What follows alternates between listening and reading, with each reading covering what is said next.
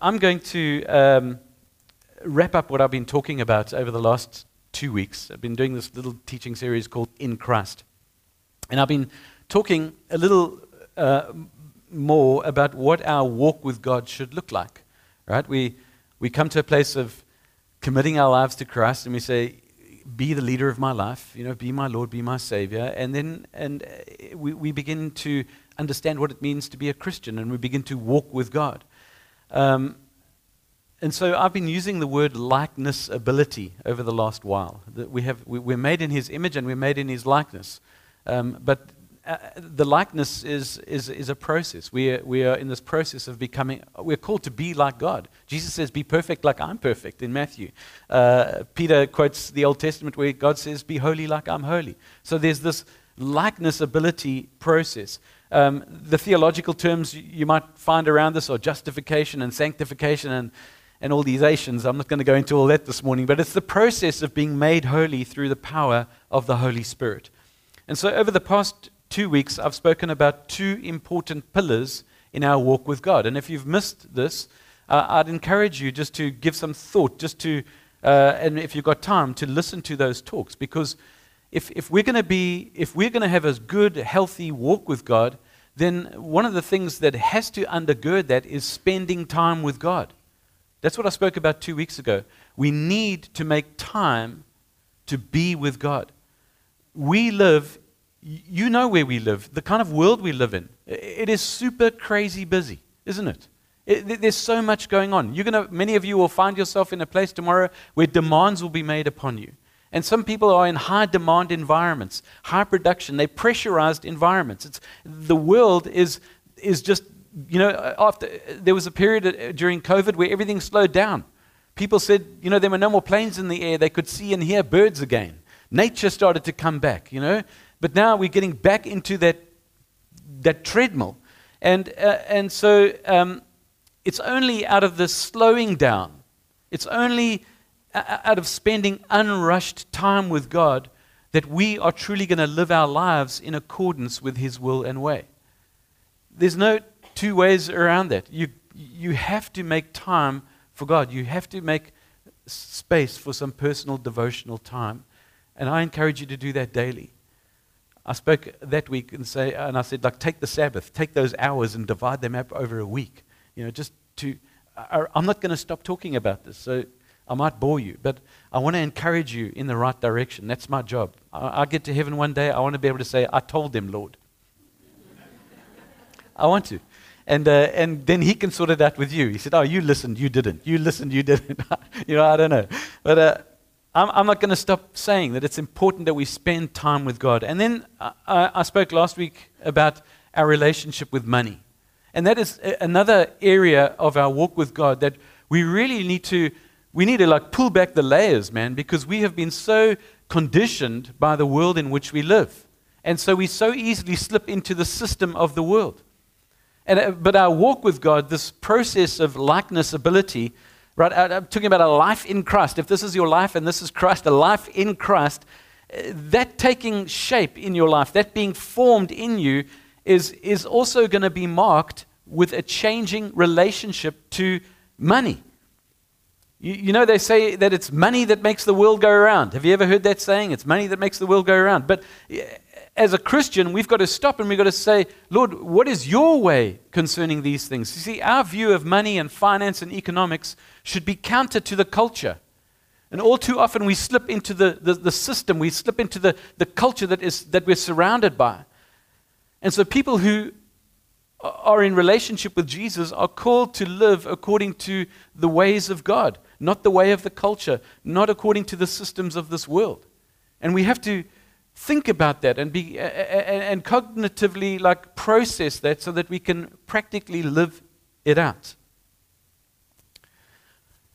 How much say do you have in your life concerning the activity of God in, in you? 100%, all of it, a lot. You do. You've got a lot of say in how much of the activity of God's going to take place in your life. And my hope for our church, my hope for us as a community, Renew, is that we're going to live with an awareness of His living and active presence in our lives. We don't live in a two story world. There are many people who live in a two story world. Have you ever heard them say, the man upstairs? Better speak to the man upstairs. That's a two story world. We don't live in a two story world. God is here, He is present, He is in us by His Spirit. So may we live with that kind of awareness, His presence in our lives, that our lives truly would be found in Christ. See, I get emotional. So I'm going to end this three week series and I'm going to come back to the Sabbath. Because I think this is another big pillar in our walk with God. And it's important, I think, to have a deeper understanding of everything that the, the Sabbath entails. And so you're going to have to listen to me this morning to keep up with me and to track along with me. Otherwise, you're going to get lost and you'll walk out of here this morning going, I don't know what on earth that was about. And so I've been praying for you uh, ahead of time that you will absorb what I'm going to talk about this morning. If somebody's got a Bible here this morning, um, we're going to get somebody to read from Luke chapter 4, verses 16 through to 21 in a few minutes. Luke chapter 4, verses 16 through to 21. Okay. Um, can I ask you, has anybody here ever been called useless? Yes, yeah, I've heard a few, yeah, yeah. You useless. Anybody had something to say? or have you done it? have you called somebody useless? Um, how does it feel to be called useless? Horrible. Yeah. Generally, it's, it's not a nice feeling to be called useless. No, you know, we, we don't want to we, we don't be told that. We don't want to hear you know, that, that, that we're useless. Uh, in fact, uh, sometimes if people say you're useless and they add other words to it, it's like, it's like a form of abuse. Nobody really wants to be seen as useless. We want to be seen as useful, don't we? We want to be seen as being useful. Um, but what is useful? What is it to be useful? A useful thing or a useful person is going to gain uh, their value from something other than itself or themselves, right? If, if, if you are going to uh, be useful to me, then that means um, you're going to be doing something, or through you, I'm going to achieve something, and, and so you're useful to me, right? So I can, if I'm useful, I can be like a tool. Or you can be the tool, right? And, and so I value the tool because it allows me to do something, to get something done. And in many cases, when the usefulness of the tool is expired, it's simply thrown away. Don't need it anymore.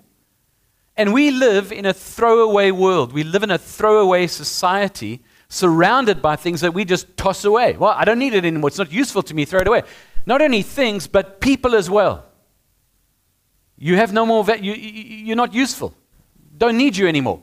Here's your redundancy. Off you go. Bye bye. Don't want you. Don't be my friend anymore. You're not useful to me anymore. So we live in that kind of world. And so, you know, it's no surprise that people prefer to see themselves as being useful. Because anything else would be considered to be not nice, right? Horrible, abuse. And you know, it's interesting, even when we're stressed, even when we're anxious or sick from the fatigue of life, we so often find ourselves justifying our rest, don't we? We're justifying. I've got to justify the fact that I need a break, man. I'm going to charge my batteries. Just, I need to charge my batteries. I need to get my energy back up. And, and so we don't even realize it that we're giving something else our ultimate priority, which is work. We only rest in order to keep going, right? In order to work harder. It's a profound insight into how we use our time. But what I want to talk about a bit today is uselessness. Uselessness. Do me a favor, let's be like a year one class. Okay, class, just say this after me. Uselessness. That's what I want to talk about. Because one of God's first commandments is one of uselessness. Let's go to Exodus chapter 20. Uh, Moses, uh, God, through Moses speaking to his people here, says, Remember the Sabbath day and keep it holy. Six days you shall labor and do all your work, but the seventh day is a Sabbath to the Lord your God. You shall not do any work you, your son, your daughter, your male or female slave, your livestock, or the alien resident in your towns. None of you are going to do any work. For in six days the Lord made heaven and earth, and he made the sea and all that is in it, and in the heavens and the earth. But he rested on the seventh day. And so the Lord blessed the Sabbath day and consecrated it. And so one day out of the seven that we all get every week is described here as being holy. It's a day on which we are commanded to be useless. And it's for our own good. And it's meant to help us discover that nothing and no one has more value than Jesus. It's supposed to be a day which forms part of God's work within us to make us like Himself, forming and shaping us into the likeness of Christ. Now, it's interesting, you know, if, you if you read the book of Exodus, um, you, you find this great big clash between the, uh, the Pharaoh in Egypt and, and God. And uh, you know the story. Pharaoh was this very evil man, and he attempted to stamp out the, the fertility and, and, the, uh, and the flourishing of the Israelite people. They were caught up in the system of, of the Pharaoh, and so you know, they were just being uh, abused and, and, and, and, um, and, and, and trodden down and, and, and used as, as, as, you know, they were cast aside if they were no longer any use to the Pharaoh. And so, what was going on with the Israelite people in Egypt um, was in direct opposition to God's command over his people to be fruitful. And so, you know the story. God acts on behalf of his people to release them, to release Israel from their bondage, and to establish them as his people. And so, having been released from Egypt, God issues these commandments. He gives them these, these commands, He gives them a blueprint for how to live life. Right? And so it's, it's never just release from, it's release for. One of the commandments is to observe the Sabbath and to keep it holy.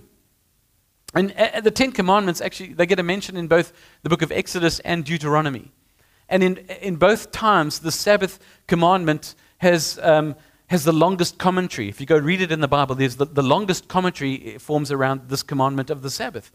In Exodus, the Sabbath is linked to God who created all things and then rested on the seventh day. In Deuteronomy, it's linked to God's act to liberate Israel from Egypt. So, Sabbath is about remembering that God creates and God releases. God creates and God releases. Sabbath is about remembering a God of life, a God of life. So the uselessness that's bound up within the Sabbath actually has deep meaning and, and, and, and far reaching uh, application. It represents an entire way of life. And in a way, it becomes the foundation for understanding the kingdom of God itself. Now, just like we see the, the people of, of Israel up against the horror of the system of Pharaoh's Egypt. We are up against what the Apostle Paul calls the rulers and the authorities and the cosmic powers and the spiritual forces of evil who infest the systems of this world. And usefulness, usefulness is a strong value in our world. You know, over the last 200 years, they invented plows and threshing machines to where we are now, you know, making better iPhones and electric cars, figuring out how to make everything faster and cheaper and better, you know, making things that no one has ever dreamed of. And, and, and all of that has been an astounding way to um, uh, build and to grow an economy. And if you link all of that to global trade and the standard of living increases that we've seen around the globe, you know, people now have, I'm going to put it in inverted commas, people have better lives, right? And, and what we see around the globe right now are, are some people getting quite stinking rich. And so, if you do this kind of thing for, for, for, decades and you link it to the ideas of human individuality and freedom, you can before long begin to think that, hey, we're building better humans. But the genius of this world is not its love for better humans or for what economic growth can do. the world is driven by profitability. We don't necessarily make better products because we need better products, right? We make them so we can sell them. Yeah? Here's the new iPhone. It's the iPhone 357. Get it? We make them so we can sell them. We don't even make things to last anymore. Everything's got a lifespan, right? You, you, uh, from the time that it's sold to the time it gets discarded, it's got a, it's got a, a lifetime. Why? So that we can keep, keep people coming back to keep buying. It's all about the dollar. And maybe another big motivating factor, which we would call the love of money. And so the problem, of course, is that most human beings still experience a, a, um, a nagging sense that something is not quite right in this world. I sat down to have a piece of toast and a cup of coffee this morning, and um, I clicked on my phone, went to my news site to see what's happening, and an article popped up from the ABC, a study that's just been done on, on the econo- economics uh, around the globe right now. And part of that article was saying that two thirds of the wealth in Australia is owned by, uh, I think it's 10% of the population. And in the United States, 90% of the financial assets are owned by 10% of the population. By far, the majority of the population have very, very little around the globe. It's a very interesting article.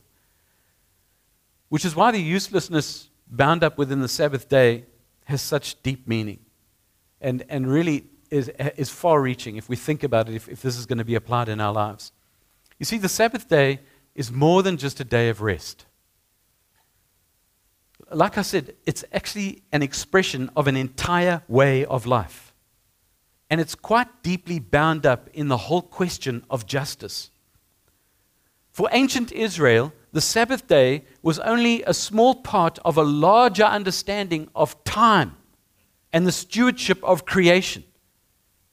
And so you go back to the Old Testament and you find that one day in every week you were not allowed to work, right? No work to be done on the seventh day or the, the, the Sabbath day. One year out of every seven years had to be set aside. You, you, you couldn't work the fields. The fields had to lie fallow. You couldn't plow the land, right? For an entire year, that land had to be left every seven years. After seven seven year cycles, a 50th year was to be set aside. And, in each seventh year, not only was the land supposed to just be left and lie fallow, but debts were supposed to be cancelled. It was the same in the 50th year, but also in the 50th year, land reverted back to its original ownership. And the 50th year began on the Day of Atonement and was known as the Jubilee year. I spoke about that last week. Now, in the preaching of the prophets, particularly Isaiah, this image of the management of debts and land is given a cosmic interpretation in addition to its place in the annual cycle of, of Israel. The Jubilee year becomes the acceptable year of the Lord. The acceptable year of the, of the Lord. A coming day when the whole of creation is going to be set free. A coming of Jubilee for everyone and everything. And when Jesus stands up in the synagogue to read the scriptures in Nazareth, he reads from the scroll of Isaiah. And it's the passage which speaks about this coming act of, of, of forgiveness and of uh, forgiveness of debt and, and, and of freedom. So, Luke chapter 4, verses 16 to, through to 21. Who's got it? Okay, Vlasta, you can read it for us this morning. Don't rush. Take your time so we all keep track. This Hold way. the mic to your mouth. That's right. Don't mess up. I'll do my best. I won't be useless. he went to Nazareth, where he had been brought up, and on the Sabbath day he went into the synagogue, as was his custom. He stood up to read, and the scroll of the prophet Isaiah was handed to him. Unrolling it, he found the place where it is written. The Spirit of the Lord is on me, because he has anointed me to proclaim good news to the poor. He has sent me to proclaim freedom for the prisoners and recovery of sight for the blind, to set the oppressed free, to proclaim the year of the Lord's favor. Then he rolled up the scroll, gave it back to the attendant, and sat down. The eyes of everyone in the synagogue were fastened on him. He began by saying to them, Today this scripture is fulfilled in your hearing. Thank you. So Jesus stands up in the synagogue and he reads from the scroll of Isaiah. And this passage that he reads from Isaiah is, uh, uh, uh is, is a declaration of what he's going to do, right? He's telling them what's going to happen. He's going to go and preach. And Matthew tells us, and the, the, the, Gospels tell us, that when Jesus started his ministry, what, did he, what words did he use? He came along and he said, The kingdom of heaven has drawn close to you. The kingdom of heaven has drawn near. The kingdom of God is at hand. And the scripture describes what that looks like. What's he talking about when he talks about the kingdom of God? He's talking about the rule and reign of God. He's saying, You want to know what the right way is? This is what it's about. The kingdom of heaven has drawn close to you. That's what Jesus does over here. And so he says, eh, This is what it, this is what it entails. The poor are going to hear good news. Captives are going to be set free. The blind will receive their sight. The oppressed will be given liberty. And, and as Jesus progresses in his ministry, you find almost this cosmic loosing take place just day after day as he begins to minister and heal and, and, and cast demons out and, and, and, and teach people. And it's not for nothing that Jesus seems to prefer the Sabbath day above all others for doing this work. And so, what Jesus does here is he reveals the true meaning and purpose of the Sabbath. It's not just a time to try and avoid activity and focus on ourselves or our favorite hobbies, Sabbath is also a time where we take stock of our lives, where we take stock of our communities and our world, where in the power of the Holy Spirit, we look at our lives and we say, God, what is out of line with your will for my life? We're in the power of the Spirit. We say, what, is, what am I still in bondage to? What, am, what are the idols in my life? What is in opposition, God, to your creative, liberating, and restoring work? There's so much more to this time. It's a time where we come to an awareness of God so that we can be better postured for what God has released us from and what God has released us for. He has released each and every one of us. If we've made that step to believe in Him, we have been released from enslavement to the bondage of sin. By faith, we have been made right with God so that now we can participate in making right everything that is wrong every day of the week. Which brings me back to uselessness. Because today we'd look at a piece of land that's lying fallow. You know, it hasn't been plowed. And the experts would come and say, well, that's a primitive uh, way of crop, doing crop rotation. Crop rotation is a, is a more useful way to look at that, right? Yeah, it's, that's responsible agriculture. It's just crop rotation. It's useful. But miss the point. The land lying fallow, crop rotation is not, is not the purpose here. No, no. This is about a deliberate interruption of the cycle of productivity and the maximizing of profit. What the Sabbath does is it says, no, there's something more important. Productivity and profit are not all there is to life. For ancient Israel, the forgiveness of debt and the practice of Sabbath rest for the people and the land and the animals came to be written into their very fabric of life. This was God's way. And even in the non Sabbath years, you know, there was a prohibition against harvesting an entire field. You couldn't have maximum efficiency. It was like, whoa, hang on a sec, leave a little bit on the sides there, leave a little bit of the crop so that the poor can come and they can glean from the field so that they can have food to eat. That was God's way. Sabbath for Israel was about unlearning Egypt. And I tell you this morning, it's the same for us. We've got to unlearn the systems of this world into which so many of us get sucked unlearning Egypt, unlearning its econo- economics, which prized productivity over people. Sabbath was about unlearning Egypt's misuse of power and reliance on fear by robbing people of a future. Work, work, work, work, work, die. Finished. Next. Sabbath was about unlearning Egypt's arrogance, which was personified in Pharaoh, who held in his heart no fear of God, no fear of God, no fear that material blessings don't reflect divine blessings. But more than unlearning, Sabbath was about learning. What is it that God demands? And you see, this is what we have to learn. We have to learn that it is not all up to us.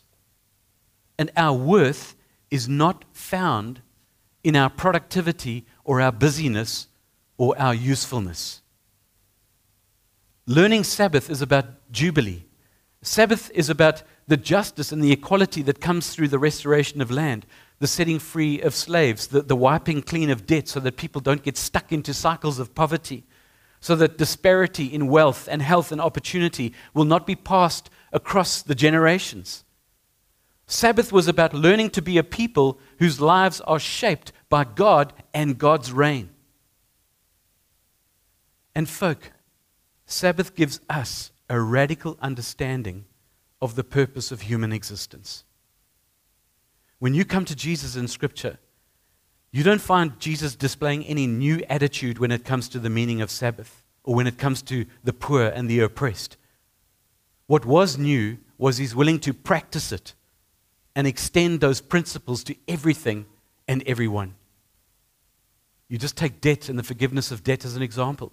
Jesus drew that into the, his teaching of the kingdom of God, right? In fact, he, he drew that into his own death and, and, and, and resurrection, the cancellation of our record of debt, our spiritual debt of sin. And of course, over the centuries, Jesus' teachings and those of Scripture have been obscured. You know, the early church still lived by the principle that you did not charge interest on loans. There was no usury, it wasn't charged in accordance with the teaching of Scripture. But in history, you see it begin to change. By the 16th century, Martin Luther still condemned the charging of interest utterly. John Calvin, on the other, other hand, decided no, no, you can charge a little bit of interest, but it, it mustn't be exorbitant. And you know, when I begin to talk about this, and when anybody begins to talk about this, those people who seek power and wealth kind of get a little bit uncomfortable. this teaching is a bit inconvenient, right? That's been the way through, all, through the centuries. And eventually, what happened was it received a more convenient interpretation. Usury came to mean more exorbitant interest on debt. And that's, that's the basis of our present debt laws. But isn't it strange that the highest interest allowed in our economy here in Australia is on those cash loans, right? Those money lenders. They advertise on TV, you need a loan. The highest interest comes from those people through that consumer credit. And the people who get burdened with that are predominantly those who don't have much, predominantly the poor, those who can least afford it. The cheapest interest rates go to the biggest borrowers. It's interesting the way the world works. And we have this drive in the world that, in which we live for this, it's this perpetual drive for usefulness, usefulness, usefulness.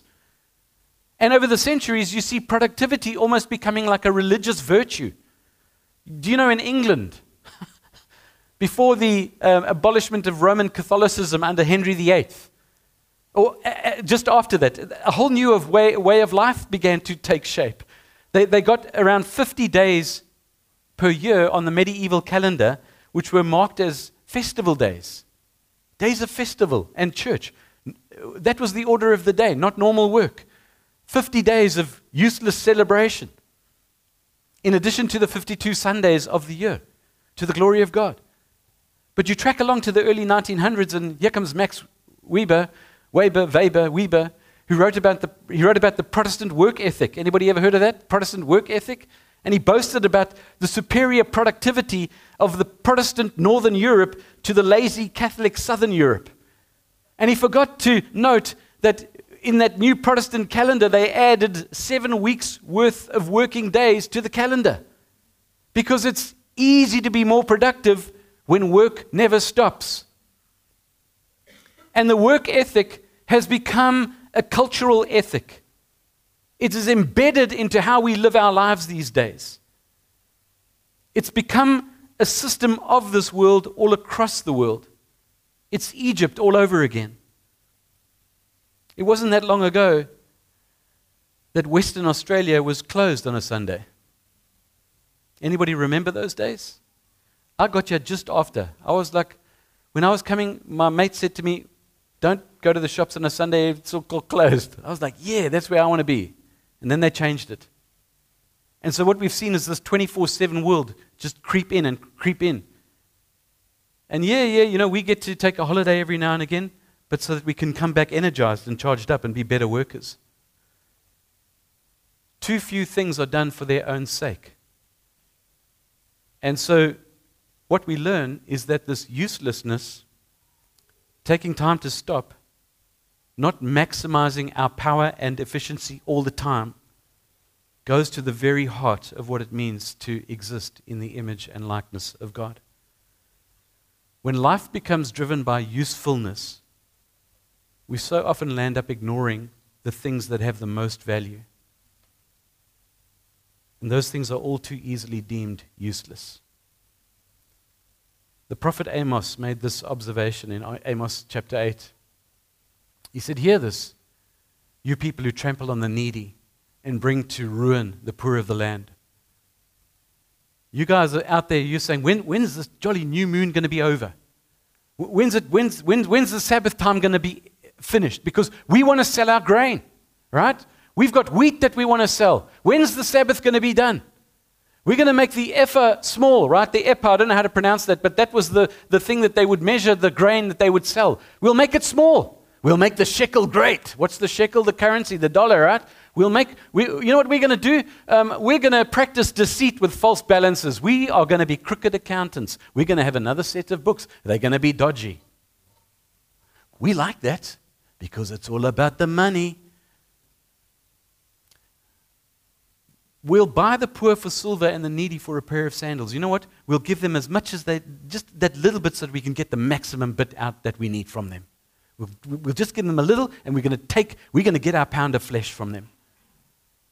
We're going to sell the sweepings of the wheat, the chaff that falls to the ground, that actually has no nutrient value. Uh, uh, no, no, sweep it up, sweep it up. We'll sell it. I love this little passage here because we live in a world where not much, more, not, not much has changed since this time. And, and when we fail to honor God's way, we forget how and why we live. And so, if you are someone who wants your life to be found in Christ, if you are someone who said to yourself, I want to grow in Christ likeness, I want to be all who God has called me to be, then I want to encourage you this morning in your walk with God. Let the Sabbath serve as a reminder that the God who created the cosmos, right, to flourish harmoniously, is the God who acts to liberate you from the powers of evil and the forces of exploitation.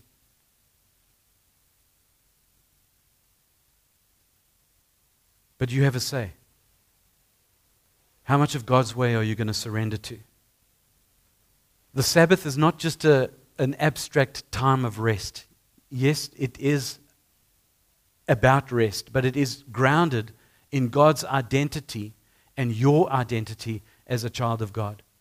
Sabbath is a time that has been given so that we can remember and join in with what God has done and what God is doing and what God will do. And I want to encourage and perhaps challenge all of you this morning. I don't know what your seven days look like in a week. I don't know what your 52 weeks in a year look like. I don't know what the cycle of years looked like in your life. But if all you're doing is spending your time running around doing the going off to church. I've got to go get the shopping. I've got to get this done. I've got to get that done. Check, check, check, check, tick, tick, tick. Got to get this usefulness, usefulness, efficiency, productivity. Got to get this done. Got to. If that is what your life is consumed with, your life is not being lived in accordance with what God would have for you. God asks you to take time, to clear space, to have that rest, to reflect on your relationship with Him, to be open to what needs to change in your life. If you do that, you're going to see more of God's blessing in your life. You'll be able to smell the aroma of the roses and the coffee when you sit down at a coffee shop and go, I'm just going to be useless for the next two hours. I'm just going to thank God for what He's doing. I'm going to be open to what the Spirit's saying to me.